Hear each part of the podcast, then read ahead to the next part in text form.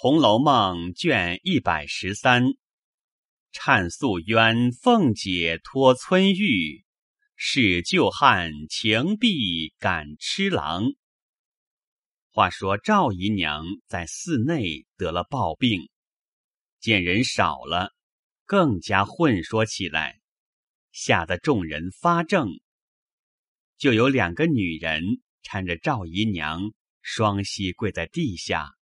说一回，哭一回，有时爬在地下叫饶，说：“打杀我了，红胡子的老爷，我再不敢了。”有一时双手合着，也是叫疼，眼睛突出，嘴里鲜血直流，头发披散，人人害怕，不敢近前。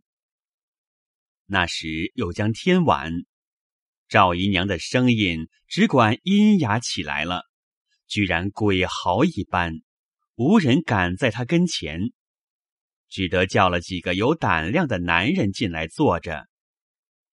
赵姨娘一时死去，隔了些时又回过来，整整的闹了一夜。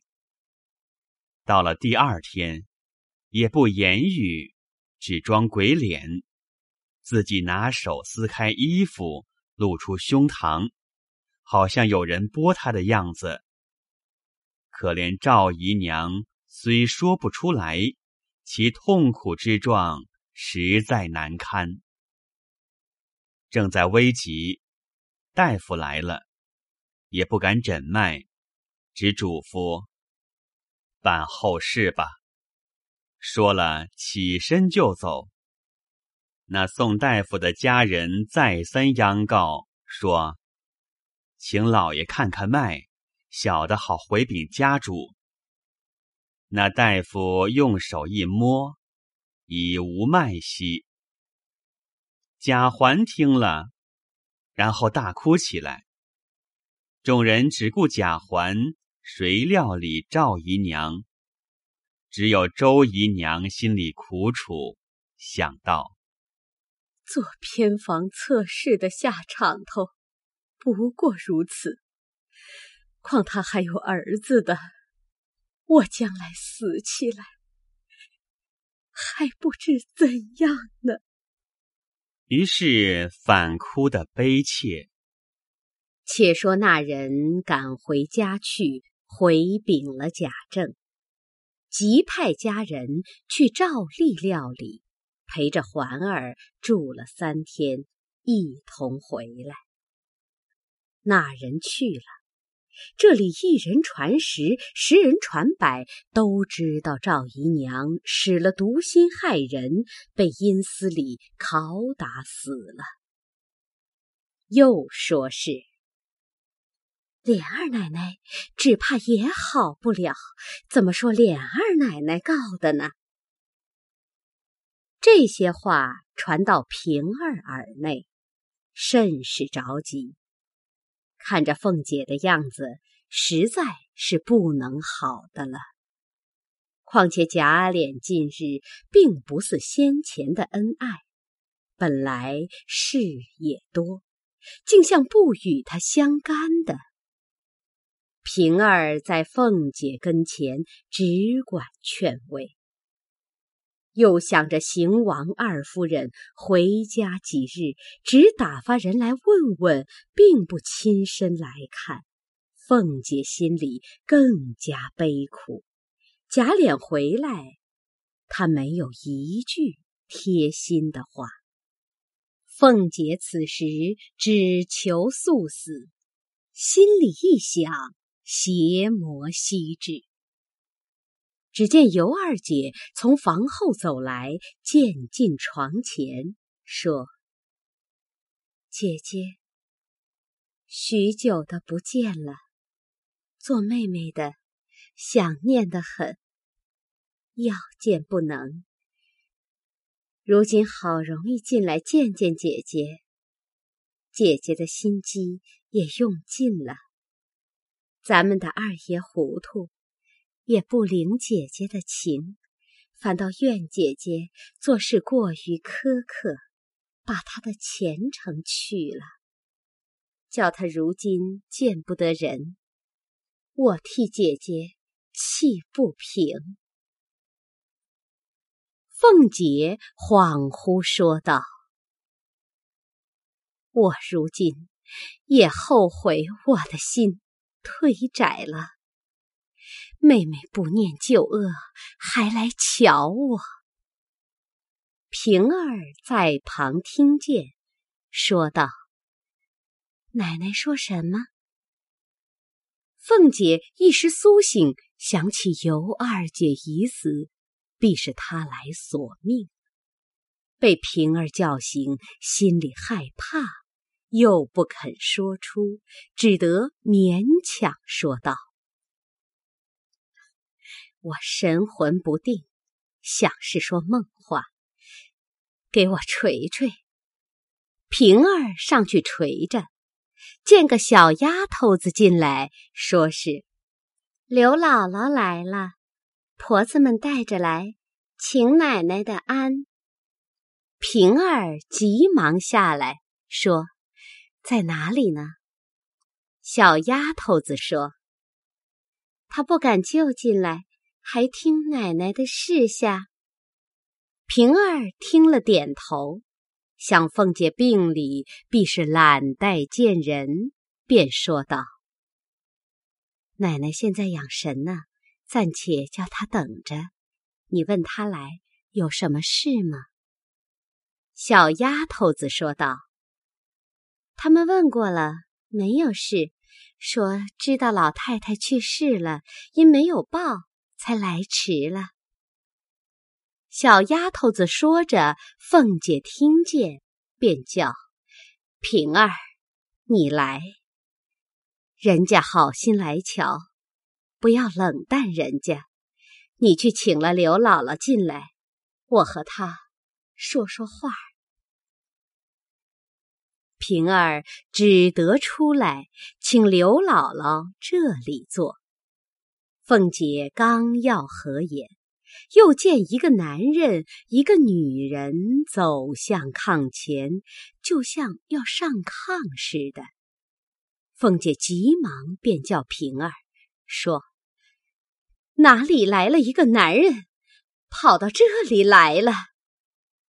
连叫两声，只见风儿、小红赶来，说：“奶奶要什么？”凤姐睁眼一瞧，不见有人，心里明白，不肯说出来，便问风儿道：“平儿这东西哪里去了？”风儿道：“不是奶奶叫去请刘姥姥去了吗？”凤姐定了一会神，也不言语。只见平儿同刘姥姥带了一个小女孩进来，说：“我们姑奶奶在哪里？”平儿引到炕边。刘姥姥便说：“请姑奶奶安。”凤姐睁眼一看，不觉一阵伤心，说：“姥姥你好，怎么这时候才来？你瞧，你外孙女儿也长得这么大了。”刘姥姥看着凤姐骨瘦如柴，神情恍惚，心里也就悲惨起来，说：“我的奶奶怎么这几个月不见，就病到这个份儿？我糊涂的要死，怎么不早来请姑奶奶的安？”便叫青儿。给姑奶奶请安，青儿只是笑。凤姐看了，倒也十分喜欢，便叫小红招呼着。刘姥姥道：“我们屯乡里的人不会病的，若一病了，就要求神许愿，从不知道吃药的。我想，姑奶奶的病不要撞着什么了吧？平儿听着那话不在理，便在背地里扯他。刘姥姥会意，便不言语。哪里知道这句话倒合了凤姐的意，眨睁着说：“姥姥，你是有年纪的人，说的不错。你见过的赵姨娘也死了，你知道吗？”刘姥姥诧异道：“阿弥陀佛，好端端一个人。”怎么就死了？我记得他也有一个小哥，这便怎么样呢？平儿道：“这怕什么？他还有老爷太太呢。”刘姥姥道：“姑娘，你哪里知道？不好死了，是亲生的。”隔了肚皮子是不中用的。这句话又招起凤姐的愁肠，呜呜咽咽的哭起来了。众人都来解劝。巧姐儿听见她母亲悲哭，便走到炕前，用手拉着凤姐的手，也哭起来。凤姐一面哭着道：“你见过姥姥了没有？”巧姐儿道：“没有。”凤姐道：“你的名字还是他起的呢，就和干娘一样。你给他请个安。”巧姐儿便走到跟前，刘姥姥忙拉着道：“阿弥陀佛，不要折杀我了，巧姑娘，我一年多不来，你还认得我吗？”巧姐儿道：“怎么不认得？那年在园里见的时候，我还小；前年你来。”我还和你要隔年的蝈蝈，你也没有给我，必是忘了。嘿嘿嘿嘿，好姑娘，我是老糊涂了。若说蝈蝈，我们屯儿里多得很，只是不到我们那里去。若去了，要一车也容易。凤姐道：“不然。”你带了他去吧。刘姥姥笑道：“ 姑娘这样千金贵体，绫罗裹大了的，吃的是好东西。到了我们那里，我拿什么哄他玩拿什么给他吃呢？这倒不是坑杀了我吗？”哈 哈说着，他自己还笑。他说。那么着，我给姑娘做个媒吧。我们那里虽说是屯乡里，也有大财主人家，几千顷地，几百牲口，银子钱亦不少。只不像这里有金的，有玉的。姑奶奶是瞧不起这样人家，我们庄稼人瞧着这样大财主。也算是天上的人了。凤姐道：“你说去，我愿意就给。”刘姥姥道：“ 这是玩话罢了，放着姑奶奶这样大官大府上的人家，只怕还不肯给，哪里肯给庄稼人？就是姑奶奶肯了，上头太太们。”也不给。乔姐因他这话不好听，便走了去和青儿说话。两个女孩倒说得上，渐渐的就熟起来了。这里平儿恐刘姥姥话多，搅烦了凤姐，便拉了刘姥姥说：“你提起太太来，你还没有过去呢。我出去叫人带了你去见见，也不枉来这一趟。”刘姥姥便要走，凤姐道：“忙什么？你坐下，我问你。”近来的日子还过得吗？刘姥姥千恩万谢地说：“我们若不仗着姑奶奶。”说着，指着青儿说：“他的老子娘都要饿死了。如今虽说是庄稼人苦，家里也挣了好几亩地。”又打了一眼井，种些菜蔬瓜果，一年卖的钱也不少，尽够他们嚼吃的了。这两年，姑奶奶还时常给些衣服布匹，在我们村里算过得的了。阿弥陀佛！前日他老子进城，听见姑奶奶这里动了家。我就几乎吓傻了，亏得又有人说不是这里，我才放心。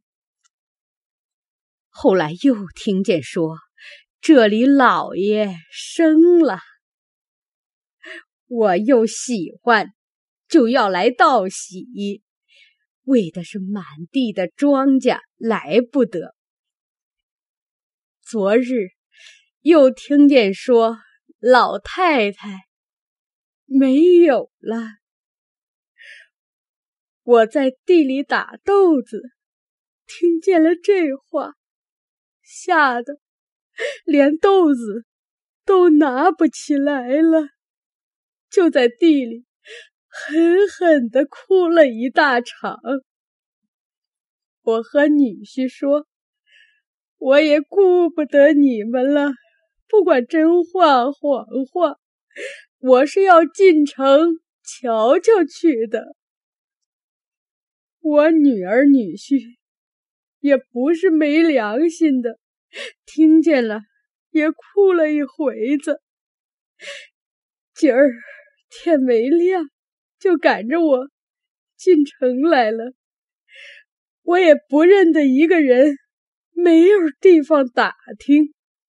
一进来到后门，见是门神都呼了。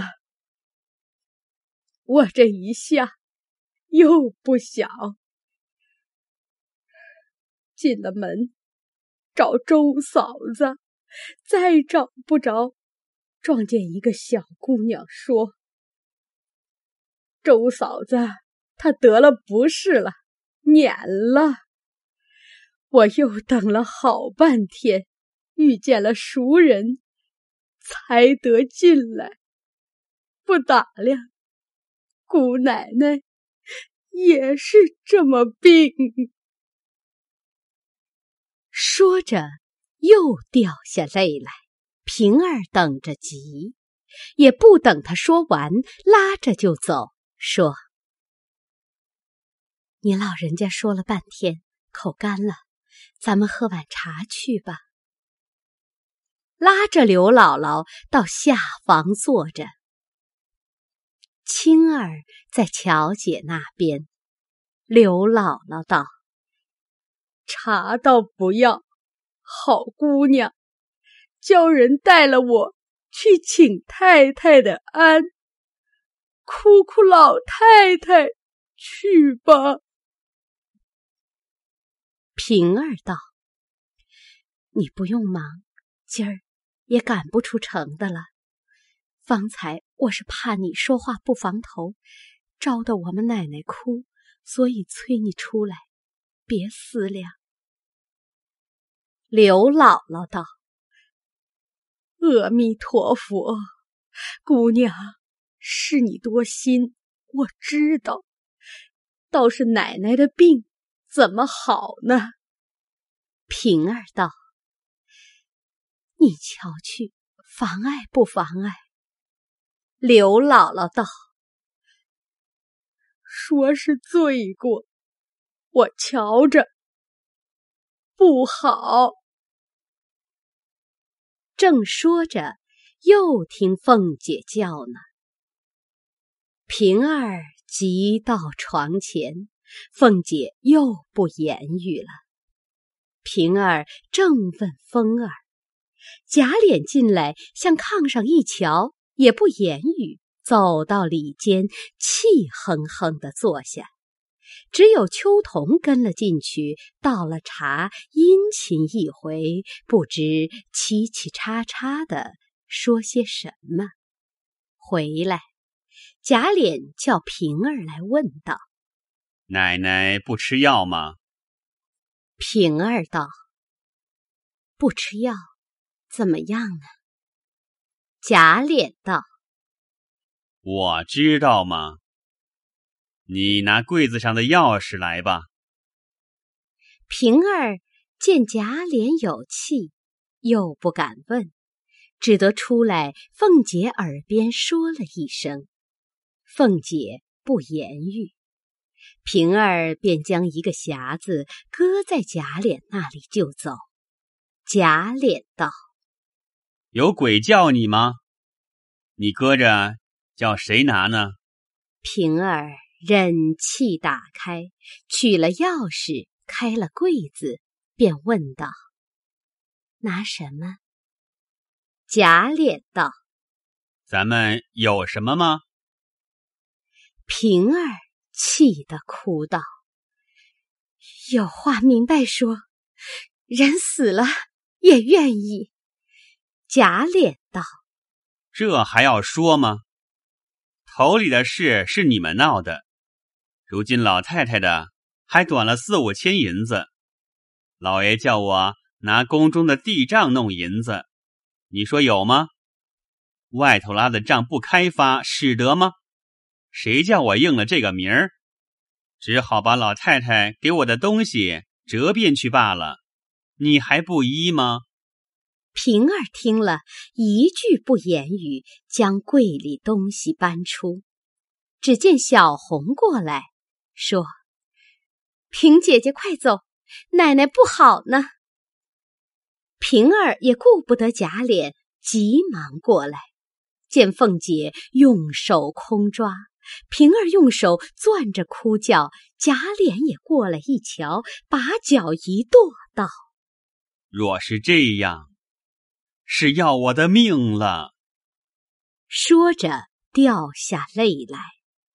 风儿。进来说：“外头找二爷呢。”贾琏只得出去。这里凤姐愈加不好，风儿等不免哭起来。乔姐听见赶来，刘姥姥也急忙走到炕前，嘴里念佛，捣了些鬼，果然凤姐好些。一时，王夫人听了丫头的信，也过来了。先见凤姐安静些，心下略放心。见了刘姥姥，便说：“刘姥姥你好，什么时候来的？”刘姥姥便说：“请太太安。”也不及细说，只言凤姐的病。讲究了半天，彩云进来说：“老爷请太太呢。”王夫人叮咛了平儿几句话，便过去了。凤姐闹了一回，此时又觉清楚些。见刘姥姥在这里，心里信她求神祷告。便把风儿等支开，叫刘姥姥坐在头边，告诉她心神不宁，如见鬼怪的样。刘姥姥便说：“我们屯儿里什么菩萨灵，什么庙有感应。”凤姐道：“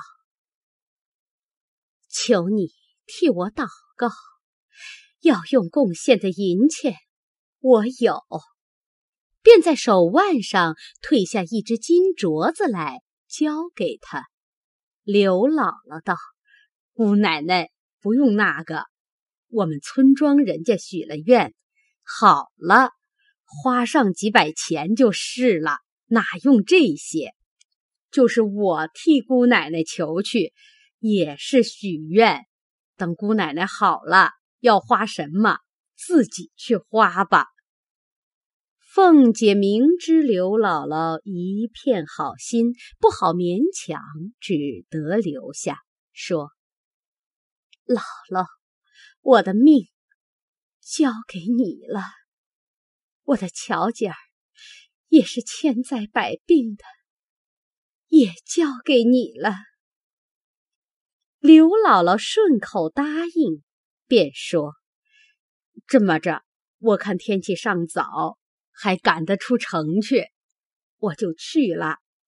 明儿姑奶奶好了，再请还愿去。”凤姐因被众冤魂缠绕，害怕，巴不得他就去，便说：“你若肯替我用心，我能安稳睡一觉，我就感激你了。”你外孙女儿，叫她在这里住下吧。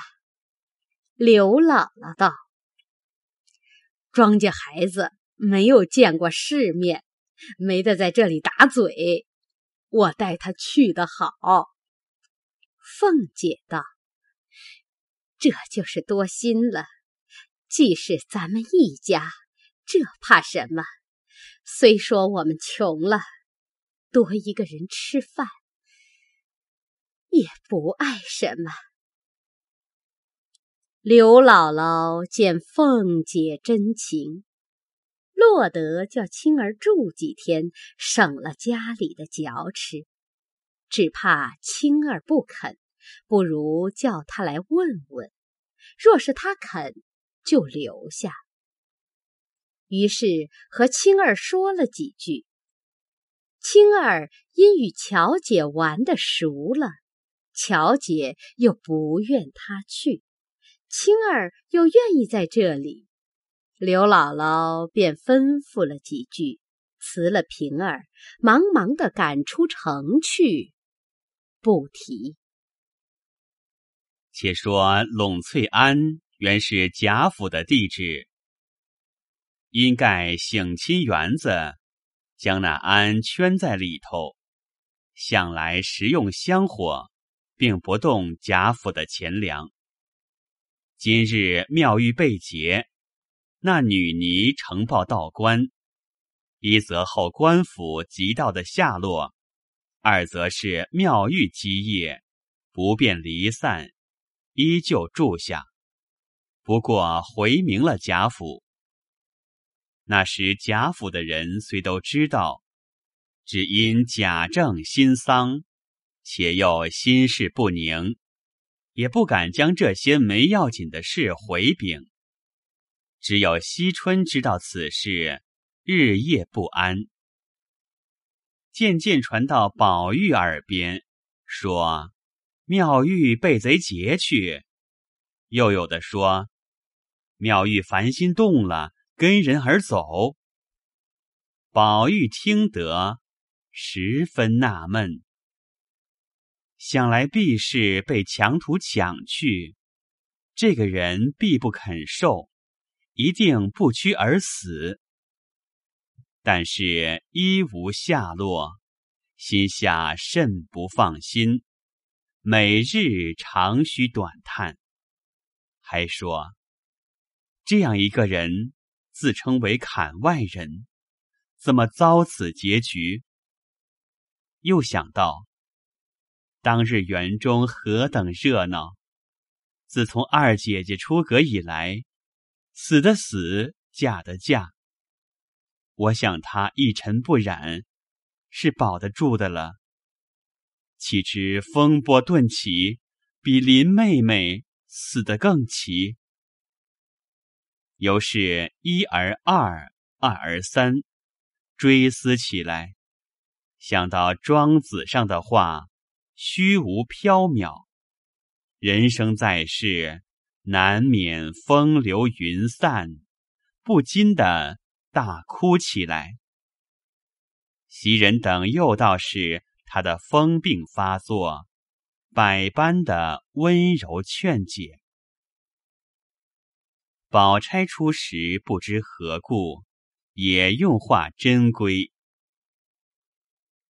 怎奈宝玉抑郁不解，又觉精神恍惚。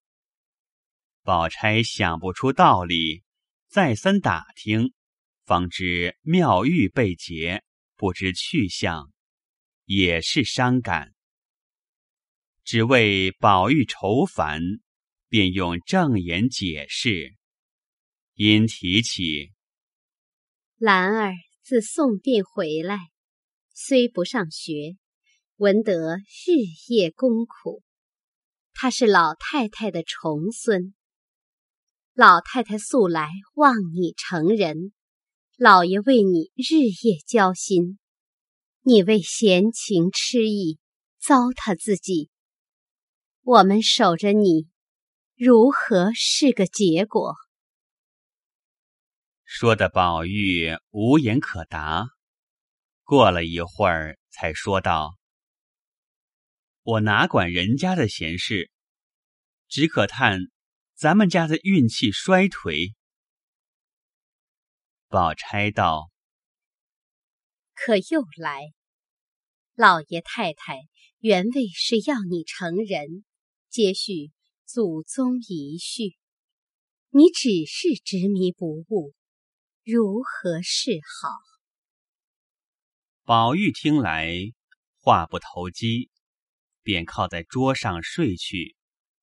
宝钗也不理他，叫麝月等伺候着，自己都去睡了。宝玉见屋里人少，想起。紫娟到了这里，我从没和她说句知心的话冷冷清清撂着她，我心里甚不过意。他呢，又比不得秋文射月，我可以安放得的。想起从前我病的时候，他在我这里办了好些时，如今他的那一面小镜子还在我这里。他的情谊却也不薄了。如今不知为什么，见我就是冷冷的。若说为我们这一个呢，他是和林妹妹最好的。我看他待紫娟也不错。我也不在家的日子，紫娟原也与他有说有讲的。到我来了，紫娟便走开了。想来，自然是为林妹妹死了，我便成了家的缘故。哎，紫娟，紫娟，你这样一个聪明女孩，难道连我这点子苦处都看不出来吗？因又一想，今晚他们睡的睡，做活的做活，不如趁着这个空，我找他去。看他有什么话，倘或我还有得罪之处，便赔个不是也使得。想定主意，轻轻的走出了房门，来找紫娟。那紫娟的下房也就在西厢里间。宝玉悄悄的走到窗下，只见里面尚有灯光。便用舌头试破窗纸，往里一瞧，见紫娟独自挑灯，又不是做什么，呆呆的坐着。宝玉便轻轻的叫道：“紫娟姐姐，还没有睡吗？”紫娟听了，吓了一跳。怔怔的半日，才说：“是谁？”宝玉道：“是我。”紫娟听着，似乎是宝玉的声音，便问：“是宝二爷吗？”宝玉在外轻轻的答应了一声。紫娟问道：“你来做什么？”宝玉道：“我有一句心里的话要和你说说。你开了门，我到你屋里坐坐。”紫娟停了一会儿，说道：“二爷有什么话？天晚了，请回吧，明日再说吧。”宝玉听了。寒了半截儿，自己还要进去，恐紫娟未必开门。欲要回去，这一肚子的隐情越发被紫娟这一句话勾起，无奈说道：“我也没有多余的话，只问你一句。”紫娟道：“既是一句，就请说。”宝玉半日反不言语。紫娟在屋里不见宝玉言语，知他素有痴病，恐怕一时实在抢白了他，勾起他的旧病，倒也不好了。因站起来细听了一听，又问道：“是走了，还是傻站着呢？”有什么又不说，尽着在这里怄人。已经怄死了一个，难道还要怄死一个吗？这是何苦来呢？说着，也从宝玉识破之处往外一张，见宝玉在那里呆听。紫娟不便再说，回身捡了捡竹花。忽听宝玉叹了一声，道：“紫娟姐姐，你从来不是这样铁石心肠，怎么进来连一句好好的话都不和我说了？我固然是个浊物，不配你们理我，但只我有什么不是，指望姐姐说明了，哪怕姐姐一辈子不理我。”我死了，倒做个明白鬼呀！紫娟听了，冷笑道：“二爷就是这个话呀，还有什么？若就是这个话呢？我们姑娘在时，我也跟着听俗了。若是我们有什么不好处呢？我是太太派来的。”二爷倒是回太太去，左右我们丫头们，更算不得什么了。说到这里，那声儿便哽咽起来，说着又擤鼻涕。宝玉在外知他伤心哭了，便急得跺脚道：“这是怎么说？我的事情。”你在这里几个月，还有什么不知道的？就便别人不肯替我告诉你，难道你还不叫我说，叫我憋死了不成？说着，也呜咽起来了。宝玉正在这里伤心，忽听背后一个人接言道：“你叫谁替你说呢？”谁是谁的什么？自己得罪了人，自己殃及呀！人家赏脸不赏，在人家，何苦来拿我们这些没要紧的垫喘儿呢？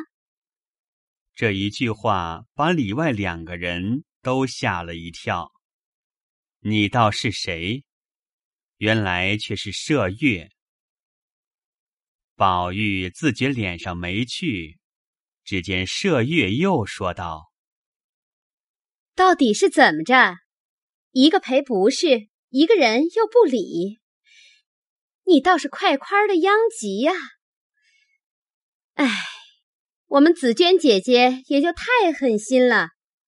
外头这么怪冷的，人家殃及了这半天，总连个活动气儿也没有。又向宝玉道：“刚才二奶奶说了，多早晚了，打量你在哪里呢？你却一个人站在这房檐底下做什么？”紫鹃里面接着说道：“这可是什么意思呢？早就请二爷进去，有话明日说吧。这是何苦来？”宝玉还要说话，因见麝月在那里，不好再说别的，只得一面同麝月走回，一面说道：“罢了罢了，我今生今世也难剖白这个心了，唯有老天知道罢了。”说到这里，那眼泪也不知从何处来的。滔滔不断了。舍月道：“二爷，依我劝，你死了心吧，白赔眼泪，也可惜了的。”宝玉也不答言，遂进了屋子。只见宝钗睡了，宝玉也知宝钗装睡，却是袭人说了一句道。有什么话，明日说不得，巴巴的跑到那里去闹，闹出。说到这里，也就不肯说，迟一迟，才接着道：“身上不觉怎么样？”宝玉也不言语，只摇摇头。袭人一面才打发睡下，一夜无眠，自不必说。这里紫娟被宝玉一招，越发心里难受，直直的哭了一夜。思前想后，宝玉的事，明知他病中不能明白，所以众人弄鬼弄神的办成了。后来宝玉明白了，旧病复发，时常哭想。并非忘情负义之徒。今日这种柔情，一发叫人难受。只可怜我们林姑娘，真真是无福消受她。如此看来，人生缘分都有一定，在那未到头时。大家都是痴心妄想，及至无可如何，那糊涂的也就不理会了；那情深意重的，也不过临风对月，洒泪悲啼。可怜那死的，倒未必知道；这活的。真真是苦恼伤心，无休无聊。算来竟不如草木石头，无知无觉，倒也心中干净。想到此处，倒把一片酸热之心一时冰冷了。才要收拾睡时，只听东院里吵嚷起来，未知何事，下回分解。